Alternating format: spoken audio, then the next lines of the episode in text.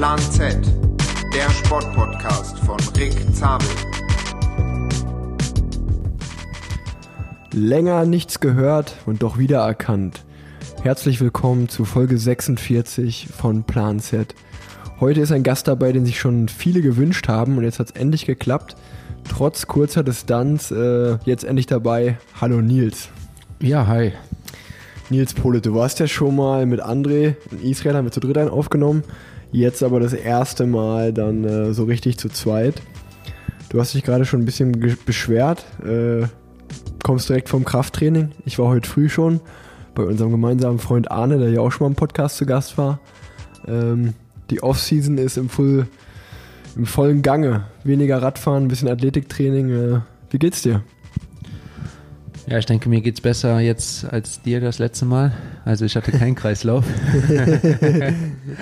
Ja, ich hatte ein bisschen Kreislaufprobleme nach meinem ersten Training. So hier, der Podcast hat ja auch eine längere Pause als sonst. Ihr werdet natürlich wahrscheinlich alle mitbekommen haben. Ich bin Papa geworden. Alles gut gegangen. Der Frau und dem Kind geht's gut und dementsprechend habe ich eigentlich auch, ich glaube, ich kam am Sonntagabend nach dem Giro nach Hause, war dann 3 Tage zu Hause und dann ging es schon los, die Geburt. Das war wirklich eine Punktlandung und dann habe ich viel Zeit im Bett mit der Mama und dem Kleinen verbracht und habe dementsprechend wenig Sport getrieben. Und als ich dann, ich glaube, letzten Samstag war es, mit Nils bei Arne das erste Mal war, ging es eigentlich am Anfang noch ganz gut, aber ich glaube, die letzten 15 Minuten war ein bisschen überanstrengend im Kraftraum und da ist mir der Kreislauf ein bisschen weggesackt. Aber heute, zweite Einheit, die schon deutlich besser.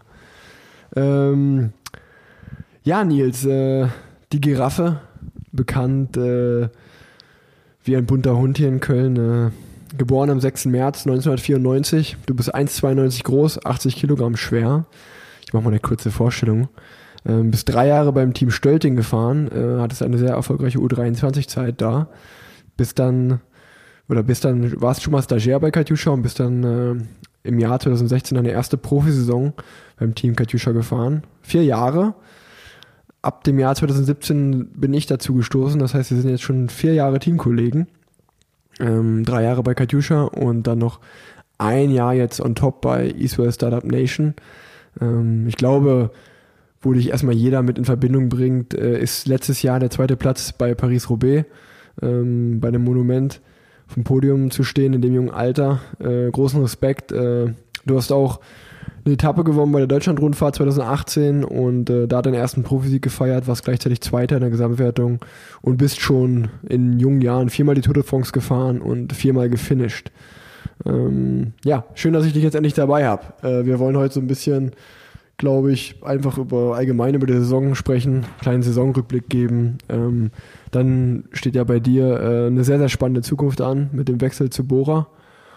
Und schauen wir einfach mal, was so bei rumkommt. Ich muss sagen, als ich heute ein bisschen für die Folge recherchiert habe, bin ich über viele interessante Dinge gestoßen.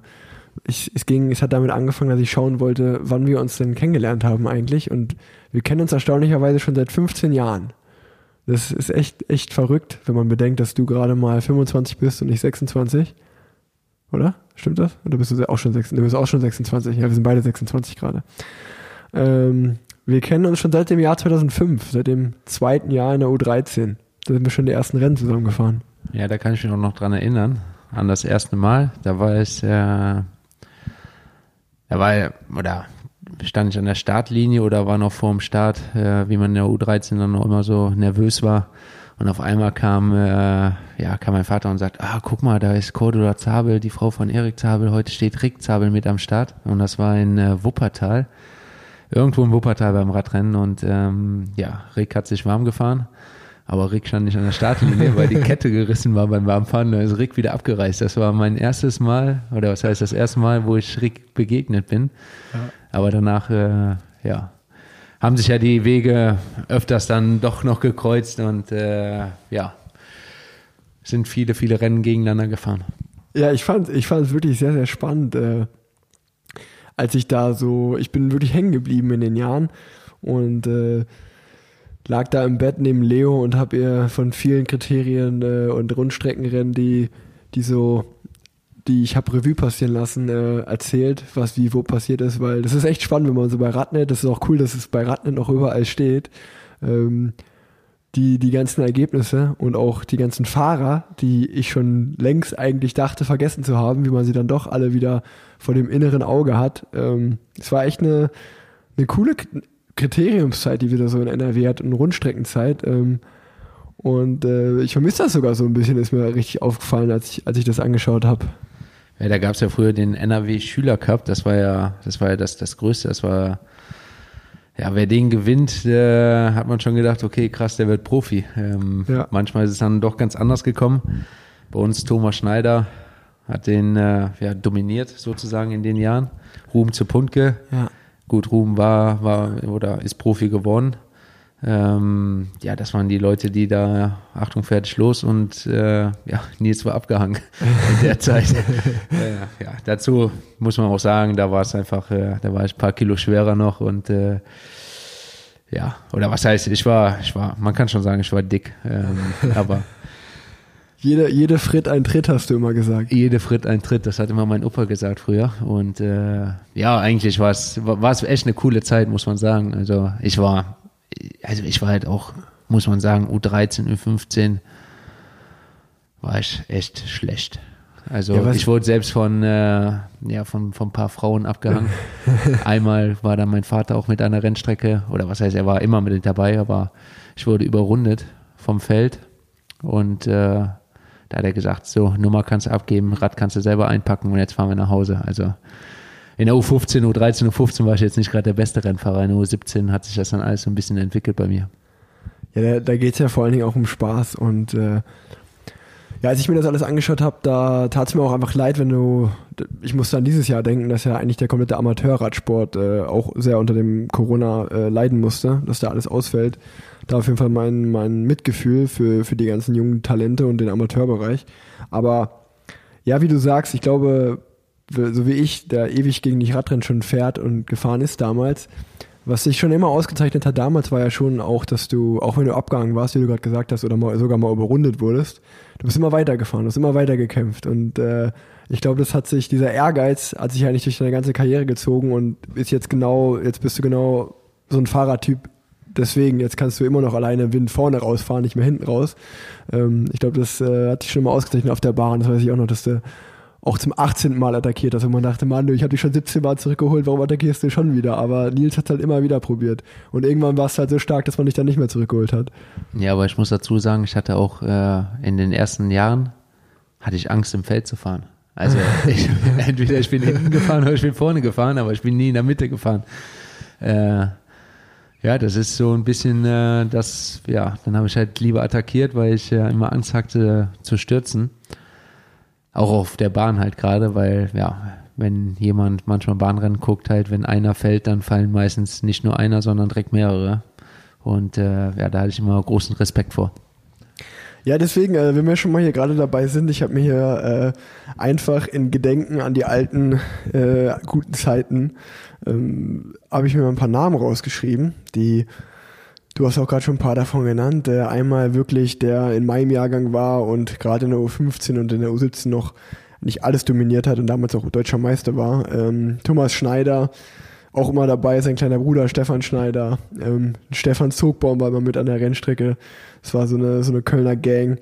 Dann Lars Becker, auch ein absoluter Topfahrer immer gewesen. Lars Becker war immer cool, der stand immer mit Armschonern am Start und mit Single Speed, also der hatte wirklich immer nur einen Gang montiert und hat uns trotzdem abgehangen. Ja, der war super stark, das war auch ein guter Solist, sag ich mal, das auch oft weggefahren. Ja. Dann oben aus Dülmen, Peter Raue, wenn der am Start war, wusste man auch mal, okay, das wird schwer. Jemand, der auch Profi geworden ist, Phil Bauhaus zusammen mit Mike Hörning, die Bocholter Gang, das war auch immer cool. Ruben Zepuntke hattest du gerade schon erwähnt, ein guter Kumpel von dir, damals auch mal dabei. Sören Lager, auch eigentlich ein Riesentalent gewesen, der hat sicherlich auch zu den Profis geschafft. Da habe ich jetzt gehört, dass er wieder sich ein Rennrad kaufen möchte und wieder anfangen möchte zu trainieren. Ja, da sind wir doch gespannt. Auf der Kölner Rundstrecke wird man ihn wieder fürchten, wenn er das wirklich tut. Dann Sebastian Krasenbrink, auch immer guter Konkurrent gewesen im Sprint.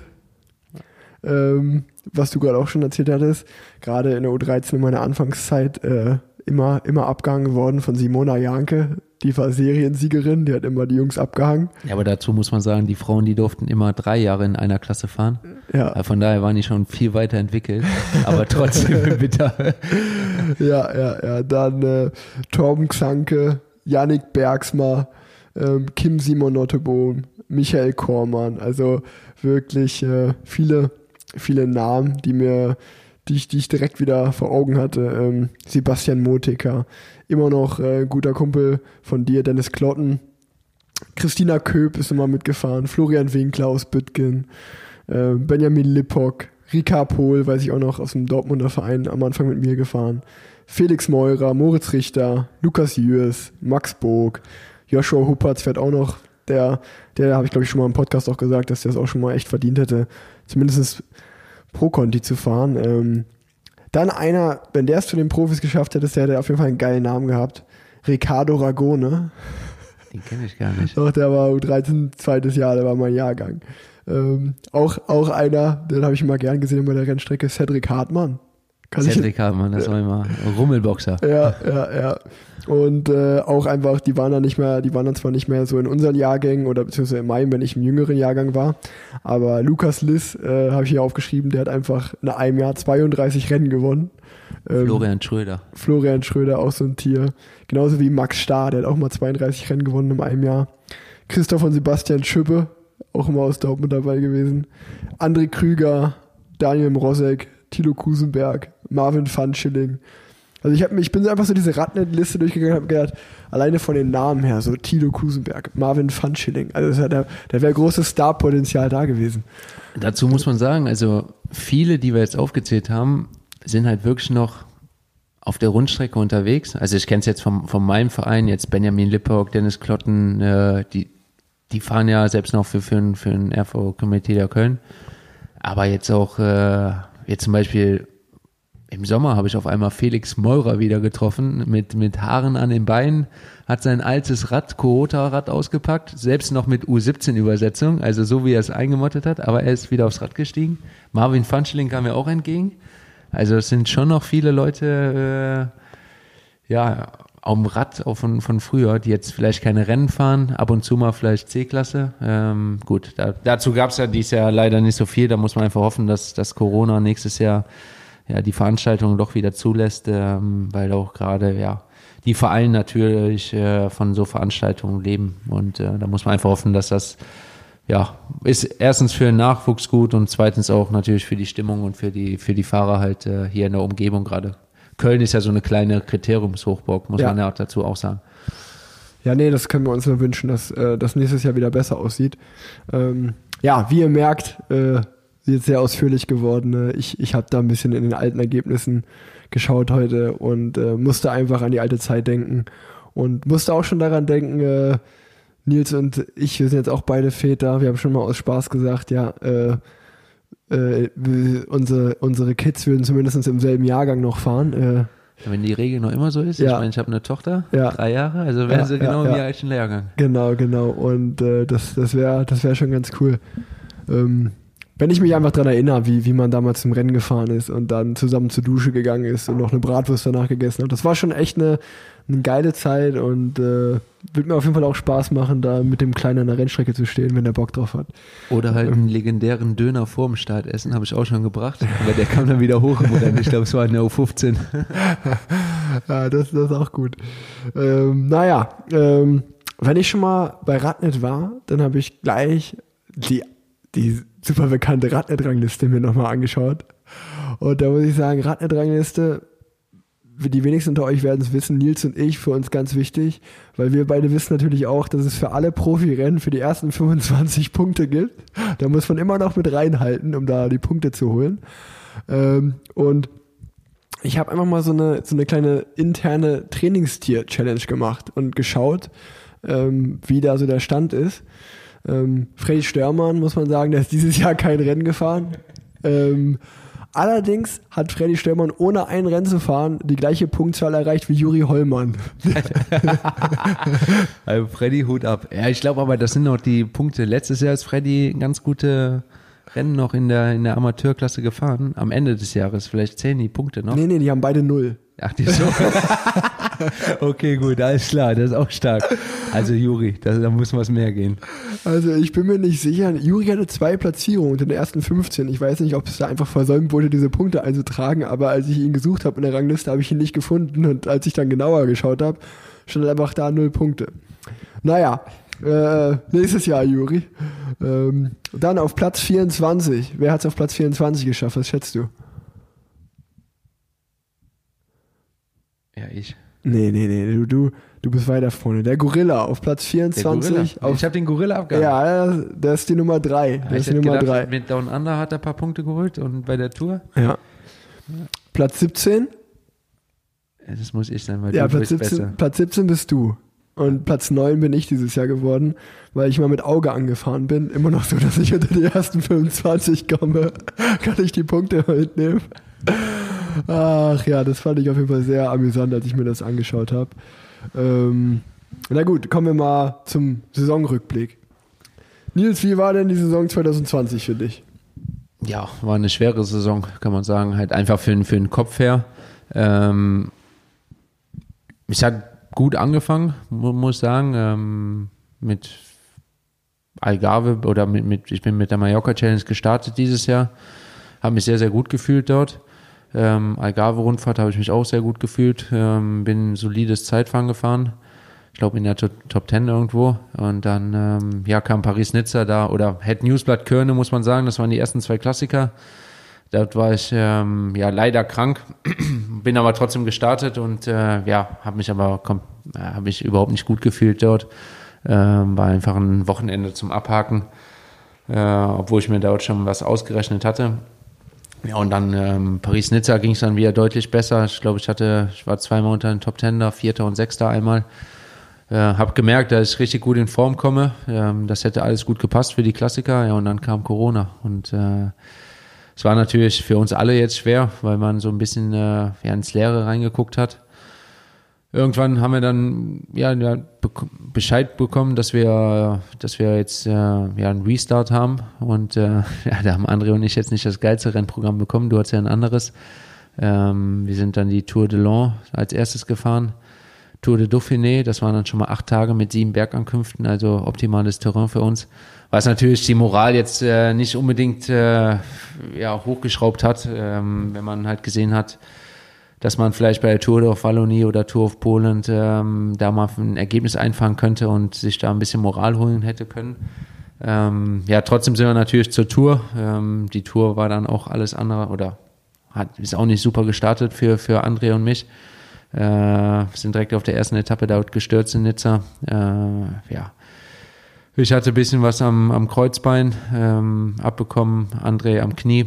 Also das haben wir uns ein bisschen durch die Berge halt durchgekämpft. Nach dem ersten Ruhetag bin ich leider wieder gestürzt, habe dann mir die Schulter lediert. Ja, ich konnte aber Gott sei Dank bis Paris geschafft. Es war eine extrem schwere Tour.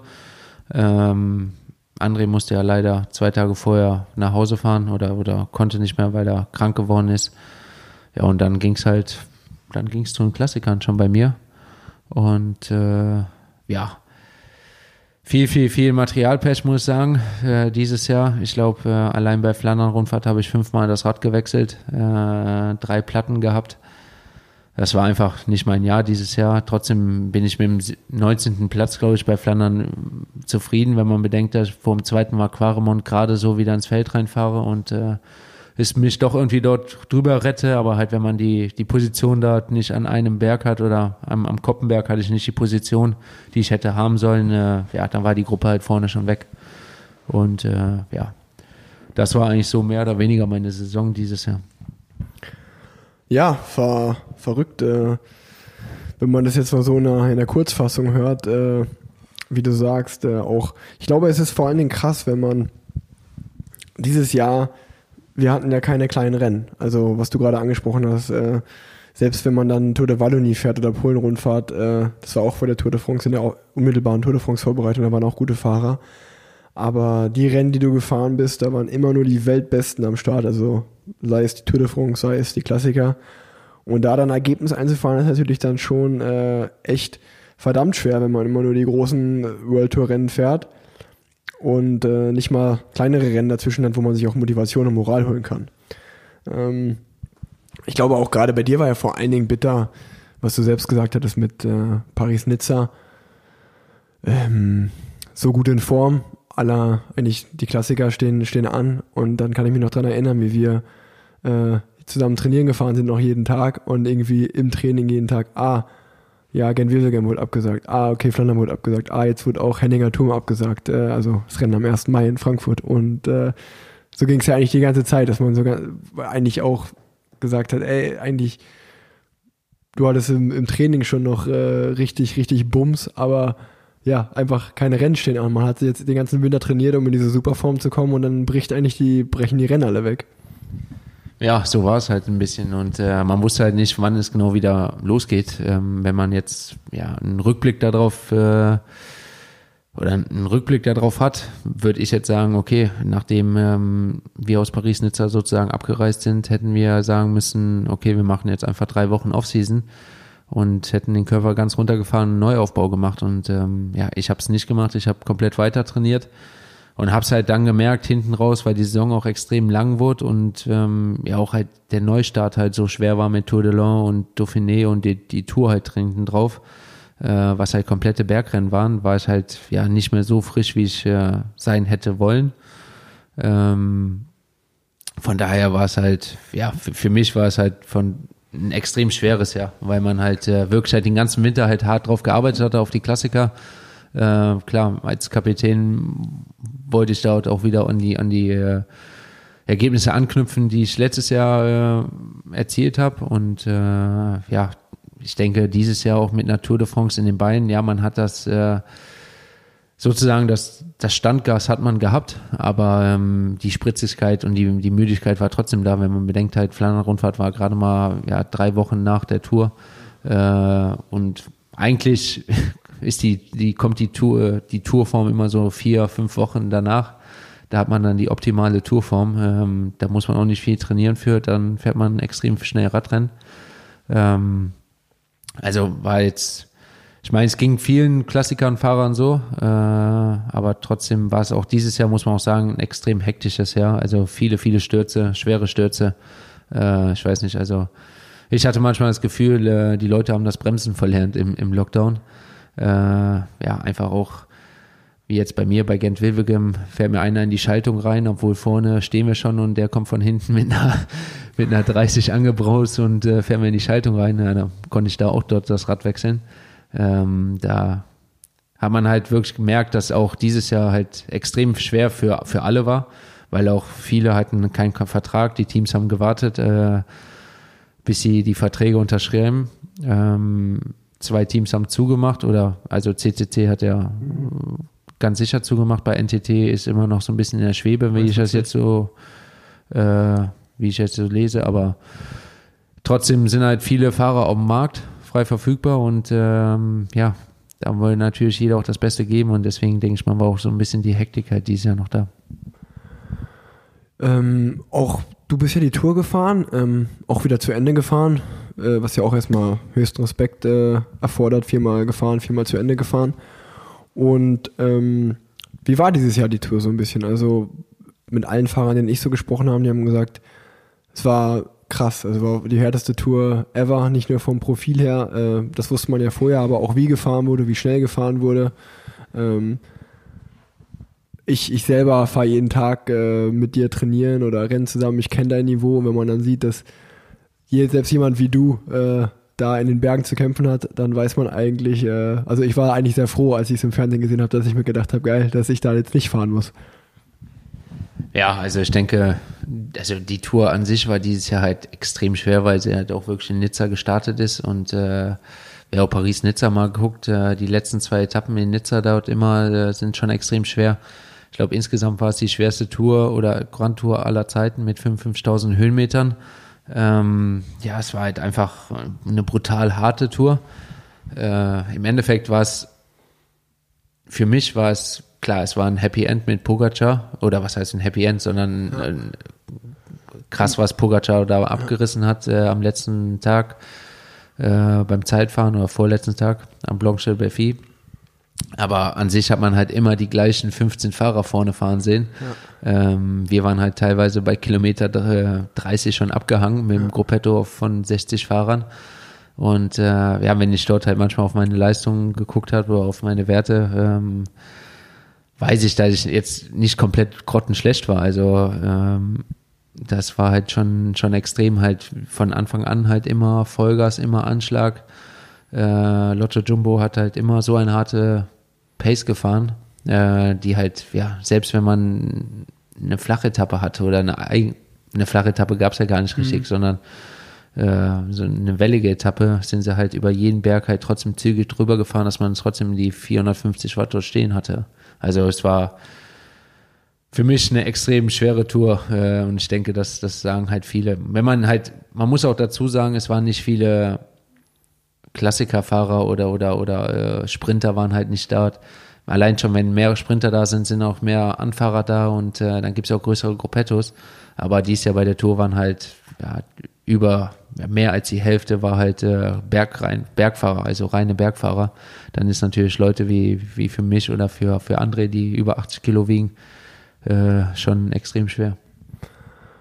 Und das nächste, was ich mir auch schwer vorstelle, ich bin in Giro gefahren und das war irgendwie mental ein sehr, sehr cooler Moment, oder sehr, sehr schön zu wissen, okay, ich fahre diese 3 Wochen und dann gehe ich in die Ruhepause. Bei dir war es ja eigentlich was ganz anderes. Du hörst die Tour auf und dann stehen unmittelbar danach die Klassiker an. Normale Saison, wie schon besprochen, man trainiert den ganzen Winter, hat immer im April irgendwann die Klassiker, hat dann nochmal 3 Monate bis zur Tour de France, das sind immer so die beiden Höhepunkte.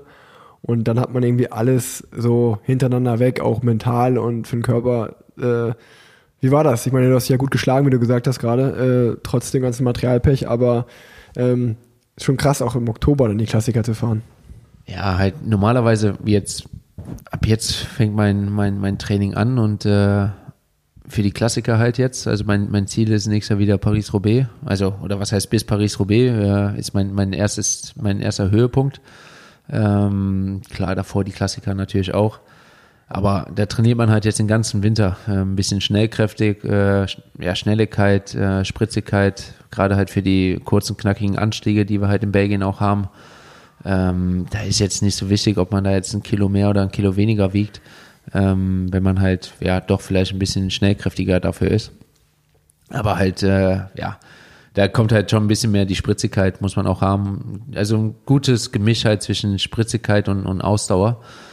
Ja, und halt nach den Klassikern hat man halt erstmal wieder so eine Phase, wo man halt wirklich dann runterfahren kann und dann halt Richtung Tour blickt, wo man dann ja vielleicht nochmal den einen oder anderen Kilo verliert und eigentlich braucht man für die Tour mehr Ausdauer, also nochmal lange Trainingseinheiten fährt. Und das war halt dieses Jahr, klar, ich war gut in Form im Frühjahr, hab dann umgezwitscht für die Tour und dann halt, wie gesagt, 3 Wochen später halt war die Flandern-Rundfahrt. Also konnte man gar nicht so eine richtige Vorbereitung halt für die Klassiker dieses Jahr machen und das war schon irgendwie ein komischer Rhythmus, muss man sagen. Also ich habe mich da extrem schwer mitgetan. Ja, vor allen Dingen dann kommt auch noch dazu, dass eigentlich das Rennen, was dir am allerbesten liegt, Roubaix, dann noch abgesagt wird. Also alle Klassiker konnten gefahren werden, bis auf das, was du mit Abstand am liebsten magst. Aber ich muss dazu sagen, ich war zum Schluss eigentlich froh, dass Roubaix abgesagt worden ist, wenn man die Bilder von den Pavé-Stücken gesehen hat. Also die waren, ich glaube, mit 20 Zentimetern Matsch überdeckt. Also ich bin Paris-Roubaix in der U23 in 2015 damals einmal im Regen gefahren und das ist einfach wie Glatteis. Also du fährst da drüber und fährst in eine Kurve rein und du liegst auf der Nase. Also das ist halt wirklich, also ich will es eigentlich nicht nochmal im Regen fahren, weil es ist extrem, extrem gefährlich und extrem glatt. Manche mögen es, manche sagen, wie zum Beispiel Mats Pedersen, der hat zu mir gesagt, oh, Paris-Roubaix im Regen, das ist mein Traum. Ja, muss ich sagen, das ist nicht mein Traum. Nee. Trotzdem wäre ich motiviert, aber es ist, ich glaube, da fährt so halb der Kopf dann bei mir auch mit, also man sieht es halt, ja, wenn jetzt schon teilweise mal bei Roubaix paar nasse Flecken kamen, lag da direkt ein Haufen auf der Straße, auf dem Pavé. Deswegen, also war ich eigentlich schon relativ froh, dass es abgesagt worden ist. Ja, vor allem, ich glaube, an dem Tag hätte es sogar geregnet dann in Roubaix. Als ich habe mal geschaut, es hätte regnen sollen an dem Tag. Es wäre auf jeden Fall spannend gewesen. Wie auch immer, ist ja nicht stattgefunden. Meine persönliche Roubaix-Story zu einem nassen Pflasterstück.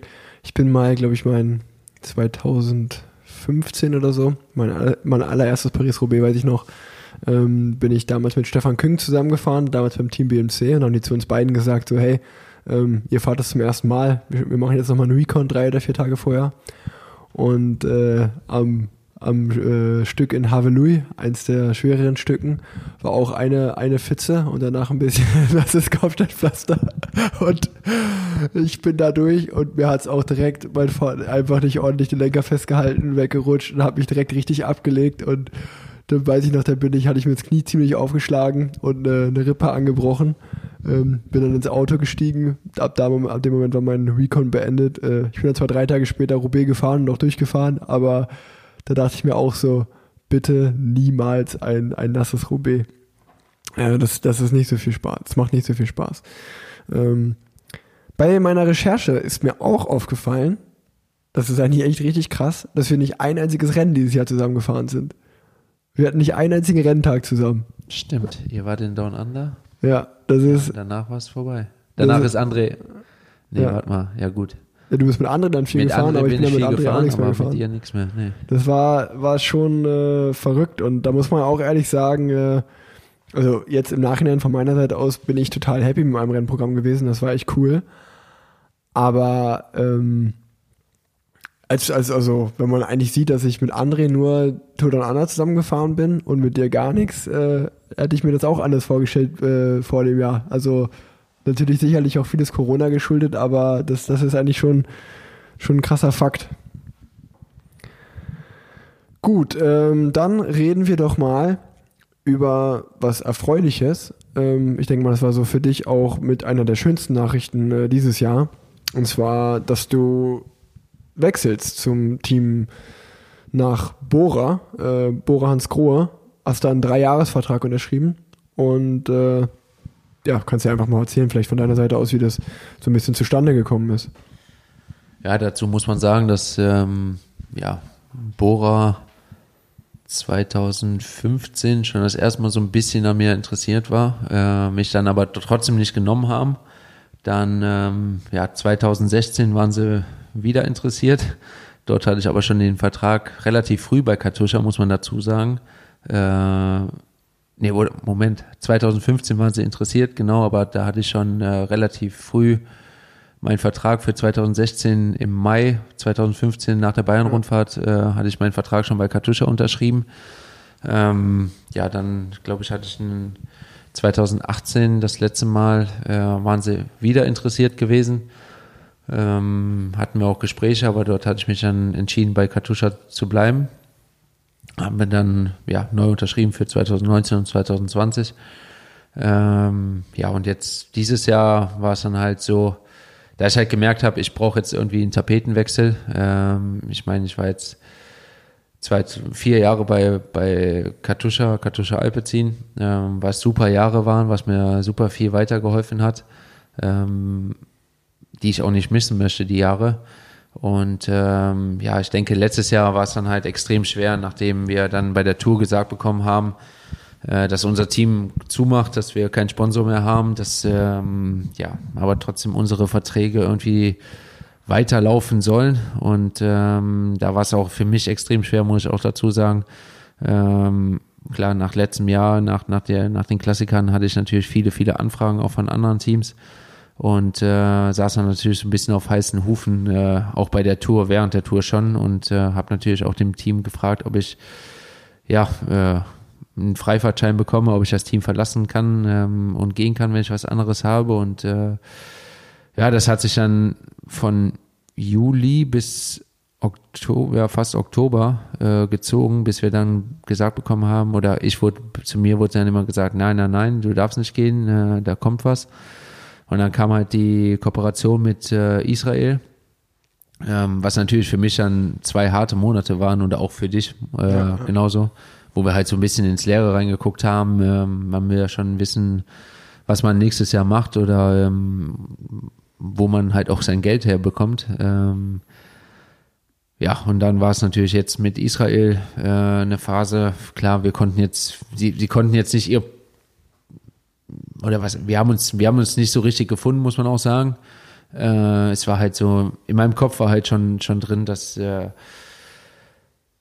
da ich das Team irgendwie eine Chance gebe auf jeden Fall, aber trotzdem war ich irgendwie schon mit einem Auge dabei, schon mir vielleicht was Neues zu suchen oder was zu machen und dann kam es halt dieses Jahr halt auch noch mit Corona dazwischen und viele Teams haben gewartet und Bora kam halt mit als erstes auch wieder an und hat mir ein super Konzept halt hingelegt und, mit dem 3-Jahres-Vertrag,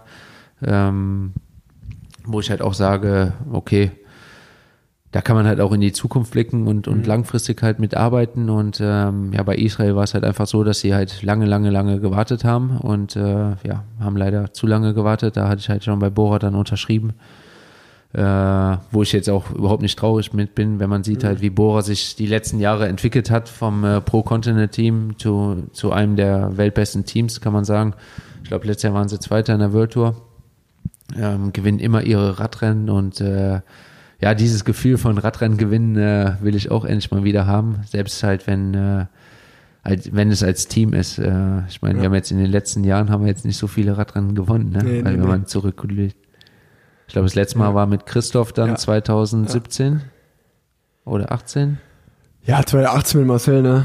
Mit Marcel noch zwei, ja. Also ich habe mit Marcel ein bisschen 2019 die Mallorca-Etappe am Anfang der Saison noch, aber dann nicht mehr so viel, das stimmt. Also ich war jetzt auch, als Alex Dowsett die Etappe im Giro gewonnen hat, war das für mich auch so, so geil kann sich das anfühlen, bei einem Grand Tour Etappensieg dabei zu sein, ohne jetzt wirklich was da gemacht zu haben, aber einfach dieses Gefühl war schon cool. Ich habe letztes Jahr die Etappe in New Yorkshire gewonnen, aber das war, ich glaube, wie viele Siege hatten wir bei Katusha? 3 oder 4 oder 5? Ich glaube 3. Das war eine magere Ausbeute. Und das kann ich schon verstehen. Also ich muss sagen, so von außen erstmal war das schon auch krass mit anzusehen letztes Jahr. Ich glaube, das kann jeder normale Mensch verstehen, wenn man Zweiter in Roubaix wird und Fünfter bei der Flandern-Rundfahrt und die Teams stehen Schlange und man ist da irgendwie so halb an seinen Vertrag gebunden, aber irgendwie auch nicht so richtig, dass das erstmal eine komische Situation ist und das auch schwierig ist zu verstehen alles. So ein bisschen festgehalten zu werden oder in Ketten gelegt zu werden, sage ich mal. Also es grenzt ja schon so ein bisschen auch an so einen modernen Menschenhandel, was mit Verträgen manchmal ist im Radsport. Und wie im Endeffekt, glaube ich, waren wir dann trotzdem alle glücklich, so wie es geklappt hat, dass wir dann ein Team zusammenbekommen haben. Ich denke, es war auch erstmal was Cooles und Schönes, dass wir 3 Mal ein Jahr lang Teamkollegen sein konnten.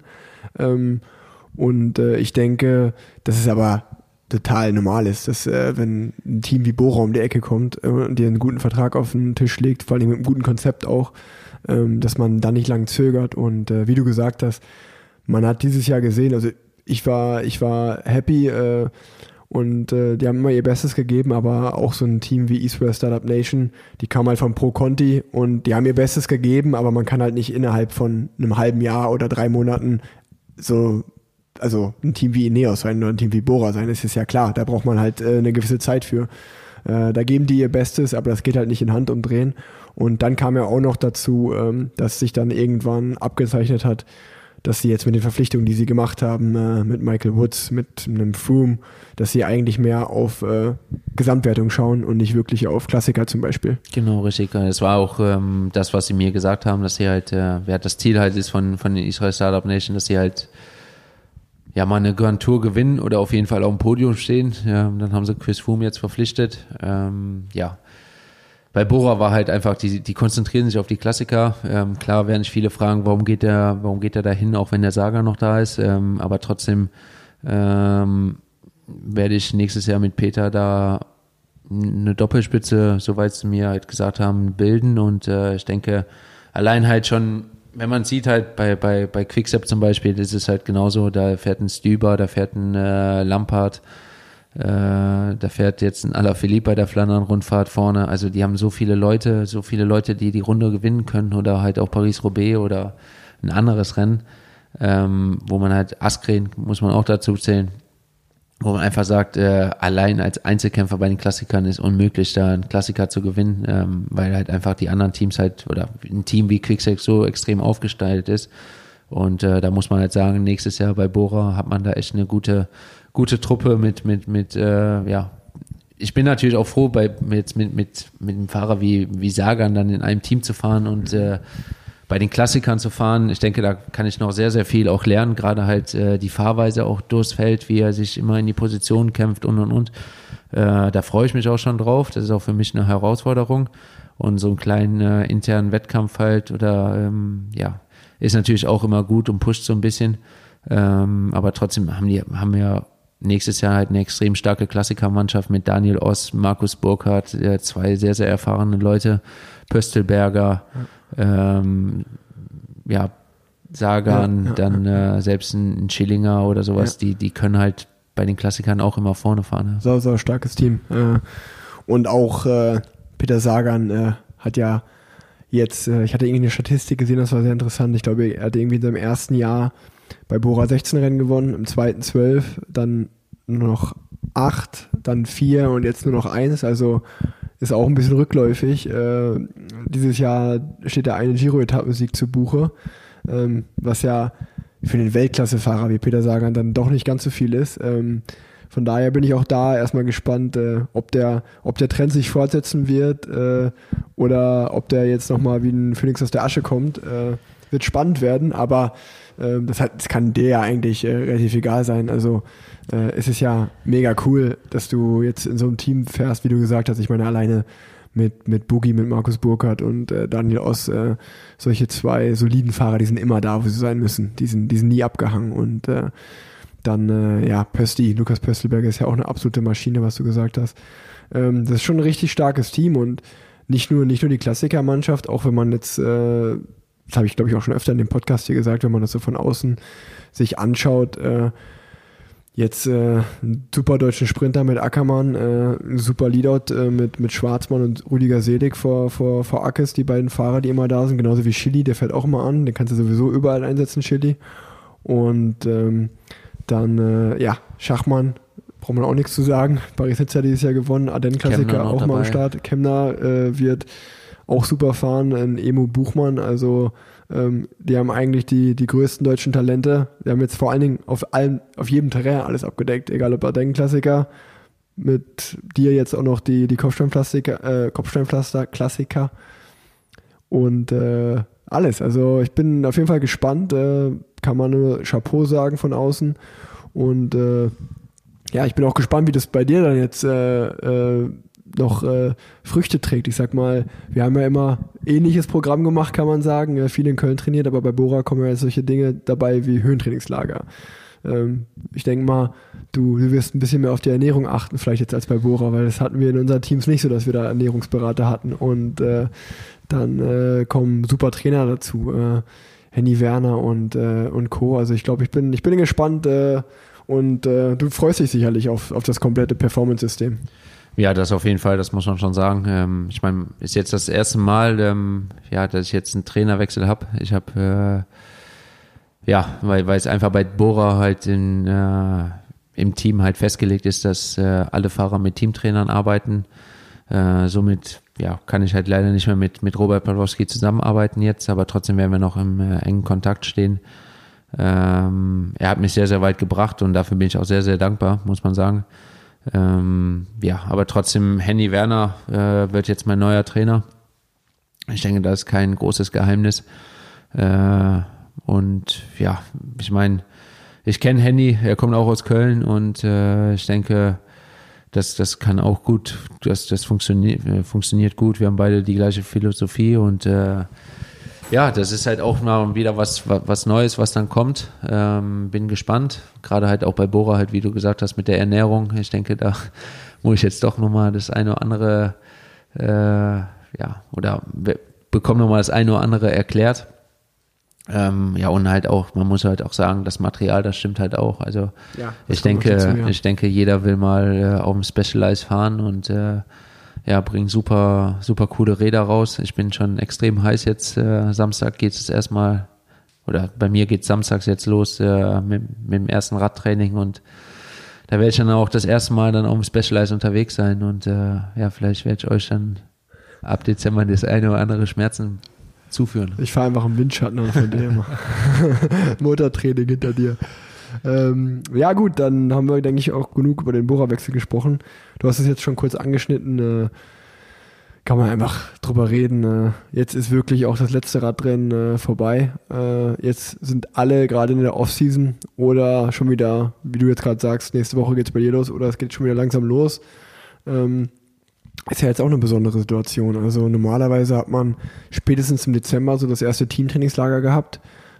Ich glaube, das wird der erste Winter, wo keine Teamtrainingslager stattfinden werden bei den Teams, weil es einfach nicht möglich ist durch die, ja, man kann ja nicht reisen, vor allen Dingen. Jedes Team hat so viele verschiedene Fahrer aus verschiedenen Nationen. Das funktioniert momentan nicht. Klar, man kann privat vielleicht noch irgendwann reisen im Dezember, hoffen wir es mal. Aber es wird ein spannender Winter, so, ne? Man kann noch gar nicht planen, wie das aussieht.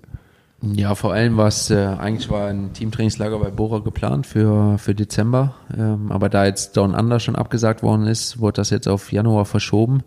Wir haben jetzt nur ein Team-Meeting, 3 Tage in Bayern am Tegernsee, aber sonst, ja,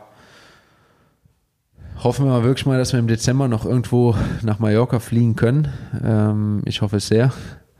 Und dass da nicht dann danach noch 5 Tage Quarantäne drauf folgen, weil 5 Tage Quarantäne sind dann 5 verlorene Trainingstage. Da muss man halt dann jetzt entscheiden, ob man hier zu Hause bleibt oder halt doch nochmal ein bisschen in die Sonne fliegt. Ja, es wird sicherlich ein sehr, sehr spannender Winter werden. Ich halte euch auf dem Laufenden, wie es bei mir läuft. Ich habe mir auf jeden Fall vorgenommen, noch ein bisschen radfreie Zeit zu machen. Mal wirklich 4 Wochen oder so gar kein Rad zu fahren.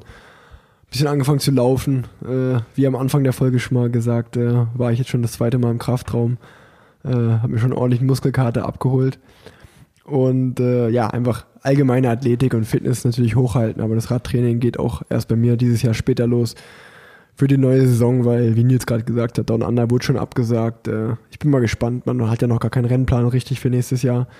Es ist wirklich verrückt, wie dieser Coronavirus alles lahmlegt und die ganze Welt, aber natürlich auch die Radsportwelt und jetzt so eine Ungewissheit erstmal ansteht, wie es weitergeht.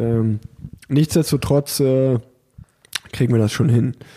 Aber ich denke, dass nächstes Jahr der Rennplan mehr oder weniger schon stattfinden wird, weil wenn man es jetzt sieht, halt die Tour wurde zu Ende gefahren. Das Einzige, was jetzt abgesagt worden ist Paris-Roubaix, aber da weiß man halt auch wirklich nicht, ob das jetzt wegen Corona abgesagt worden ist oder halt, weil sie wirklich nicht mehr die Pflasterstücke gesäubert bekommen haben.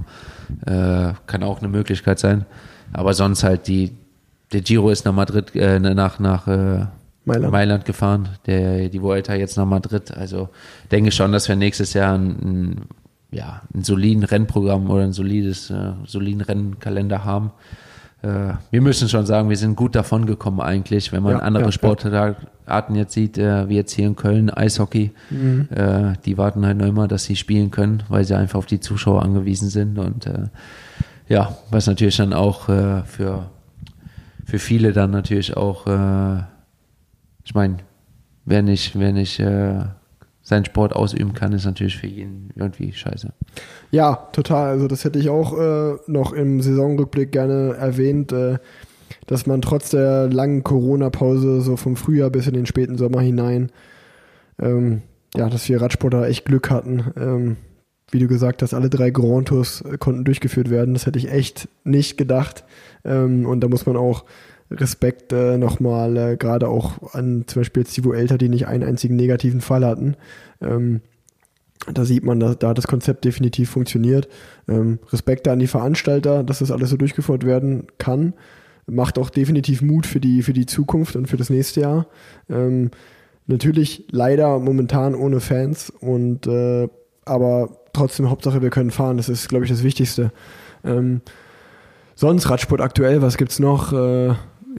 Jetzt sind ein paar Crossrennen und ich glaube, die Bahn-EM steht auch jetzt bald an, aber sonst im Straßenradsport die Klassiker und der Giro waren vorbei in der letzten Folge schon, das war besprochen. Die Vuelta lief jetzt noch.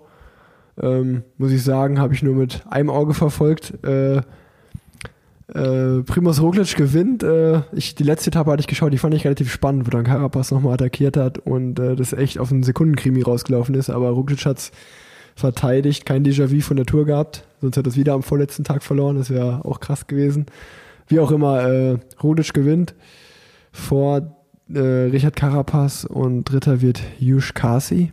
Das war für mich echt, also den Respekt. Hätte ich jetzt gar nicht auf dem Schirm gehabt, muss man sagen.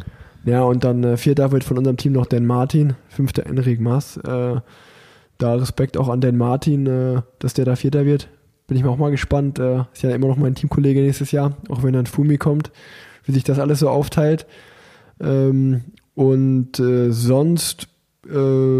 ach genau, das hatte ich mir noch notiert, fand ich, Pascal Ackermann hat ja die letzte Etappe gewonnen im Sprint in Madrid und also, besser kann man nicht in die Offseason gehen mit einem Sieg und da muss ich sagen, da wollte ich ihm einfach Respekt aussprechen, weil da hat er was sehr, sehr Feines gemacht, was Cooles gemacht. Im Interview wurde ihm dann die Frage gestellt, weil er wäre der einzige Sprinter jetzt bei der Vuelta gewesen, der 2 Etappen gewonnen hätte, ob er das auch so sieht, ob er der beste Sprinter hier ist. Natürlich vom Reporter, glaube ich, so ein bisschen darauf abgezielt, so ein bisschen die Rivalität mit Sam Bennett. Fand ich sehr, sehr cool, dass er dann gesagt hat, naja, ich glaube, wir sind hier alle auf einem Level. Philipsen hat eine gewonnen, ich habe eine gewonnen. Die erste zähle ich nicht mit dabei, weil die wurde mir so ein bisschen zugesprochen. Bennett hat eine gewonnen. Ich glaube, wir können alle zufrieden sein. Also ich finde, das war eine sehr, sehr, sehr coole Antwort und zeigt eigentlich, was Aki für einen guten Charakter hat. Da hat er auf jeden Fall, glaube ich, nochmal viel an Sympathie gewonnen. Das fand ich wirklich höchsten Respekt dafür. So, Nils, hast du dir eigentlich was überlegt für Radsport verbessern, für meine Rubrik? Oder willst du überlegen und wir haben noch 3 Hörerfragen, die habe ich auch rausgesucht noch. Radsport verbessern? Ja. Was jetzt bei der Tour war, du hast ja gesagt, einfach die Rückennummer aufs Trikot. Nee, du hast gesagt auf die Trikots drucken. Auf die Trikots drucken. Assos hat das dieses Jahr bei der Tour gemacht. Ja? Die hatten aufgedruckte Nummern auf den Trikots. Das ist geil. Denn Martin hat aber gesagt, die UCI wird das eigentlich nicht erlauben. Aber sie sahen halt komplett, also man hat gar nicht den Unterschied gemerkt, ob man jetzt da so eine Klebenummer drauf hat oder halt was drauf geklebt oder drauf gedruckt. Ja. Und Assos hat das dieses Jahr für NTT gemacht gehabt. Das ist halt cool. Das war echt cool. Ja. Er spart uns Fahrern einfach auch wirklich die Zeit, immer die Nummer abzumachen und wieder dran zu machen. Ja, vor allem, was ich halt so verrückt daran finde, ist, wie viele Leute meinen Podcast hören. Also ich habe das ja einmal erzählt und direkt kommt das Team Jumbo Visma macht das auf ihre Trainingstrikots, Namen plus Nummer, jetzt macht das Assos, also kann man schon sehen, was ich für einen großen Einfluss habe. Mal schauen, was ich demnächst so im Radsport verändern will. Aber sonst Radsport verbessern? Schwer. Alles ist schon alles so toll im Radsport, da kann man gar nichts mehr verbessern. Nee, das stimmt. Was ich halt schade finde, halt so im Radsport halt, oder was heißt, jetzt gerade hier in Deutschland halt, wir haben nicht so viele Rennen, dass diese Rennen halt nicht, dass man es nicht hinbekommt, irgendwie die Rennen halt übertragen zu bekommen. Ja, das stimmt. Wenn man halt sieht, irgendwie in Belgien oder in Frankreich oder sowas, da werden selbst kleinere Rennen halt übertragen, selbst irgendwie auf dem Livestream oder sowas. Es kommt so langsam in Deutschland, langsam wachen die Deutschen auch mal auf, aber halt, außer der MDR, der halt immer so eine kurze Frequenz halt reinbringt, aber da sind die Deutschen halt noch immer so ein bisschen eigen halt, die wollen extrem viel Geld dafür haben, irgendwie dann irgendwas zu übertragen, wie jetzt zum Beispiel rund um Köln oder sowas oder Frankfurt, muss man sagen, wird übertragen. Die kriegen es immer hin, ja, mit dem Hessischen Rundfunk. Aber sonst war halt sowas. Ja, rund um Köln muss auf WDR laufen. Also gibt's keine sowas zum Beispiel halt, das finde ich halt schade, dass halt da die. Oder überleg mal Hamburg, ich meine, jetzt neben Frankfurt das zweite deutsche World Tour Rennen. Ich glaube, dann kommt dann abends mal eine kleine Zusammenfassung, aber sowas kann halt auch im NDR mal live laufen. Oder halt wie eine deutsche Meisterschaft, irgendwie sowas halt, dass man da irgendwie mal sowas hinbekommt, aber das ist halt immer schade und da muss man auch sagen. Ja, schön. Also ich hab da gar nicht drauf gedacht, aber letztens saß ich mit Leo auf der Couch und dann war Sportschau am Sonntag und dann haben die einen das Spiel, das Topspiel vom Abend davor, Dortmund gegen Bayern Revue passieren lassen und dann die Sonntagsspiele und dann irgendwas in der dritten Liga und dann in der zweiten Liga. Und dann saß Leo da und hat gesagt, ist heute nicht auch die Vuelta zu Ende gegangen? Also da war nicht eine Sekunde, ging es darum, also dass sie jetzt keinen Bericht darüber machen, okay, kann ich vielleicht verstehen, aber nicht mal irgendwie eine News, ja, der und der hat die Vuelta gewonnen, Pascal Ackermann gewinnt die Schlussetappe in Madrid, also nicht mal irgendwie, also das finde ich auch krass, das ist halt Sportschau, ARD, halt eigentlich zu 99,9% Fußball ist zum Beispiel und das ist ja, wir haben ja noch einigermaßen Glück, dass schon vieles übertragen wird. Stell dir mal vor, du bist Schwimmer oder so. Also sorry, aber dass man das so sagen muss, aber Schwimmen kommt ja nie. Also außer es ist Olympia. Und ja, das geht stimmt. Ganz vielen Sportarten ja, so. Aber ich muss noch eins sagen, was ich finde, positiv aus dem Corona-Kram. Erstens, also wenn man es halt sieht, halt jetzt gerade hier in der Kölner Ecke, wie viele Leute die alten Rennräder rausgekramt haben. Und einfach sich wieder aufs Rad geschwungen haben und trainieren gefahren sind. Also gerade im ersten Lockdown habe ich da Rennräder gesehen. Also da habe ich gedacht, okay, krass, die Spinnweben hättet ihr auch mal runter machen können, bevor ihr losfahrt. Aber halt extrem viele Frauen wieder auf den Rädern. Und halt, ja, auch wirklich viele, also wie man es jetzt, zum Beispiel Freddy arbeitet ja bei Bobikes, wo du auch schon einen Podcast gemacht hast. Und die sind halt auch extrem ausverkauft sozusagen, weil halt, wenn man es halt allgemein sieht, die Radindustrie, ne, die können gerade nicht liefern. Radfahren ist momentan abgesagt. Angesagt. Abgesagt wäre schlecht. Angesagt. Ja, abgesagt leider auch in Deutschland. Viele Rennen haben nicht stattgefunden, beziehungsweise eigentlich keins, aber bis auf vielleicht die deutsche Meisterschaft. Noch eine größere Amateurszene hier. Ja. Radfahren ist angesagt, das wollte ich sagen. Ja, nee, ich hoffe auch, dass es nicht nur ein Trend, sondern bleibt so und auch die Radwege werden noch ein bisschen ausgebaut, das wäre auch wünschenswert. Ja, das wäre auch noch Radsport verbessern oder Radfahren in Köln verbessern. Ja. Der Militärring ist mega cool ausgebaut für 3 Kilometer und danach kommt eine Holperpiste, also Frau Oberbürgermeisterin, wenn Sie diesen Podcast hören. Das ist das Nächste, was ich verändern werde hier. Köln, Fahrradspur, überall. Ja, einfach mal so eine Fahrradschnell... so ein Fahrradschnellweg. Einfach mal 2 Brücken bauen oder mal einen Tunnel bauen und dann... Von der Eifel bis ins Bergische. Eine Fahrradautobahn. Ja, das muss ja nicht mal sein, aber rund um Köln quasi am Militärring einfach mal einen vernünftigen Radweg. Kann ja nicht so schwer sein. Das wäre gut. Ja. Das wäre gut. Komm, ich hau die Hörerfragen raus jetzt. Hallo, ich schaue gerade das Zeitfahren der 13. Etappe der Vuelta und habe da eine Frage. Den einzelnen Fahrern folgen ja immer die Mannschaftsautos. Hat dann ein Team so viele Mannschaftsautos wie Teammitglieder oder fahren die Autos die Strecke zurück, um den nächsten Fahrer zu begleiten? Da dachte ich mir, das ist eine ziemlich gute Frage, weil das fragen sich vielleicht viele. Und das ist gar nicht mal so einfach. So ein Zeitfahren ist schon logistisch ziemlich schwierig. Also die sportlichen Leiter sind immer sehr dankbar darüber, wenn der Start und der Zielort von einem Zeitfahren am selben Ort ist, weil dann ist es relativ einfach, also wir haben, um es kurz zu machen, wir haben 2 oder 3 Autos und die fahren halt immer hinter den Fahrern her, aber das heißt, wenn der Start- und Zielort am selben Ort ist, fährt man halt dem einen hinterher und dann passt meistens so, dass man dann dem nächsten hinterherfahren kann. Ist nun allerdings der Start und der Zielort weit auseinander, ist das natürlich nicht möglich mit dem Hin- und Herfahren und dann werden normalerweise immer nur die besten Zeitfahrer des Teams von dem wirklichen Auto des Teams, das fährt hinterher und die anderen Fahrer haben einen neutralen Service, also Shimano als Beispiel oder jemand von der Organisation hinter sich. Oder manchmal auch einfach dann den Transporter oder sowas, der dann hinter dem ersten Fahrer fährt meistens der, wenn das Ziel halt woanders ist, wenn das Ziel halt weiter entfernt ist, dass man dann fährt hinter dem ersten Fahrer fährt dann ein Transporter hinterher, wo dann der Pfleger drin sitzt und oder 2 Pfleger drin sitzen.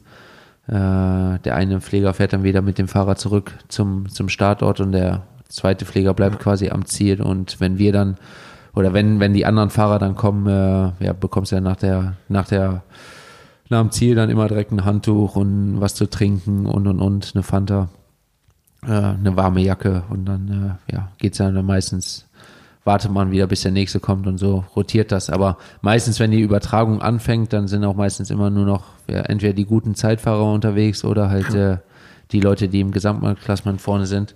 Und da wird schon geguckt, dass dann immer ein Auto vom Team hinterherfährt. Aber die ersten drei Fahrer, wo dann vielleicht die Übertragung noch nicht, die fahren auch mal vielleicht ohne Auto und ohne Materialwagen. Ja. Also die sind meistens schon abgesichert irgendwie, aber notfalls packt man dann dem Fahrer, der hinter einem startet, noch irgendwie eine Scheibe und ein Vorderrad mit ins Auto. Das, falls man Platten hat, hat man mindestens eine Minute später, wenn der andere Fahrer von hinten kommt, hat man was. Aber ihr seht, logistisch nicht ganz so einfach. Also als Fahrradfahrer vielleicht nicht. Da muss man nicht so schlau sein, aber als sportlicher Leiter muss man schon was im Köpfchen haben. Also ich würde sagen, bei großen Rundfahrten und wichtigen Rennen hat jeder ein Auto dahinter. Aber bei kleinen Rennen, da ist das egal. Gut, Frage Nummer 2. Da ich selbst auch in den kommenden Wochen Papa werde, beschäftigt mich die Frage, wie das mit dem Training und Kind zu kombinieren ist. Mehr Roller als draußen fahren, anderes Training, wie macht man das? Also, um es kurz und knapp zu beantworten, das bleibt eigentlich genau gleich. Ich werde jetzt mein Training nicht irgendwie ändern, weil ich Papa geworden bin. Es ist natürlich bei mir gerade sehr schön, dass ich genau in diese trainingsfreie Zeit hinein Papa geworden bin, dass ich erstmal viel da sein kann und gerade in der Anfangszeit, wo es der Mama nach der Geburt erstmal nicht so gut geht und alles nicht so einfach ist, da kann ich zum Glück da sein und vieles abnehmen. Aber dann spätestens im Dezember werde ich ganz normal wieder draußen fahren, wenn es das Wetter zulässt oder auf der Rolle, aber da übernimmt das Kind jetzt keine, oder da hat das Kind jetzt irgendwie keinen Einfluss auf den Trainingsplan. Außer bei Nils, der macht viel so Schwimmkurse. Nee, also bei mir hat es jetzt auch nichts geändert. Also Rolle fahren mag ich sowieso nicht. Von daher fahre ich meistens immer draußen. Okay, dann Frage Nummer 3 und auch die letzte Frage. Hier meine Frage. Was passiert denn mit deiner Ausrüstung jedes Jahr? Nach einer Grand Tour oder nach einer Saison? Ich kann mir vorstellen, dass sich das Ganze bei euch immer ziemlich ansammelt. Besteht denn die Möglichkeit, sowas gebraucht abzukaufen oder irgendwie zu erwerben? Diese Frage bekomme ich ziemlich oft, deswegen wollte ich das gerne mal in den Podcast mit reinnehmen, um es einfach zu erwähnen.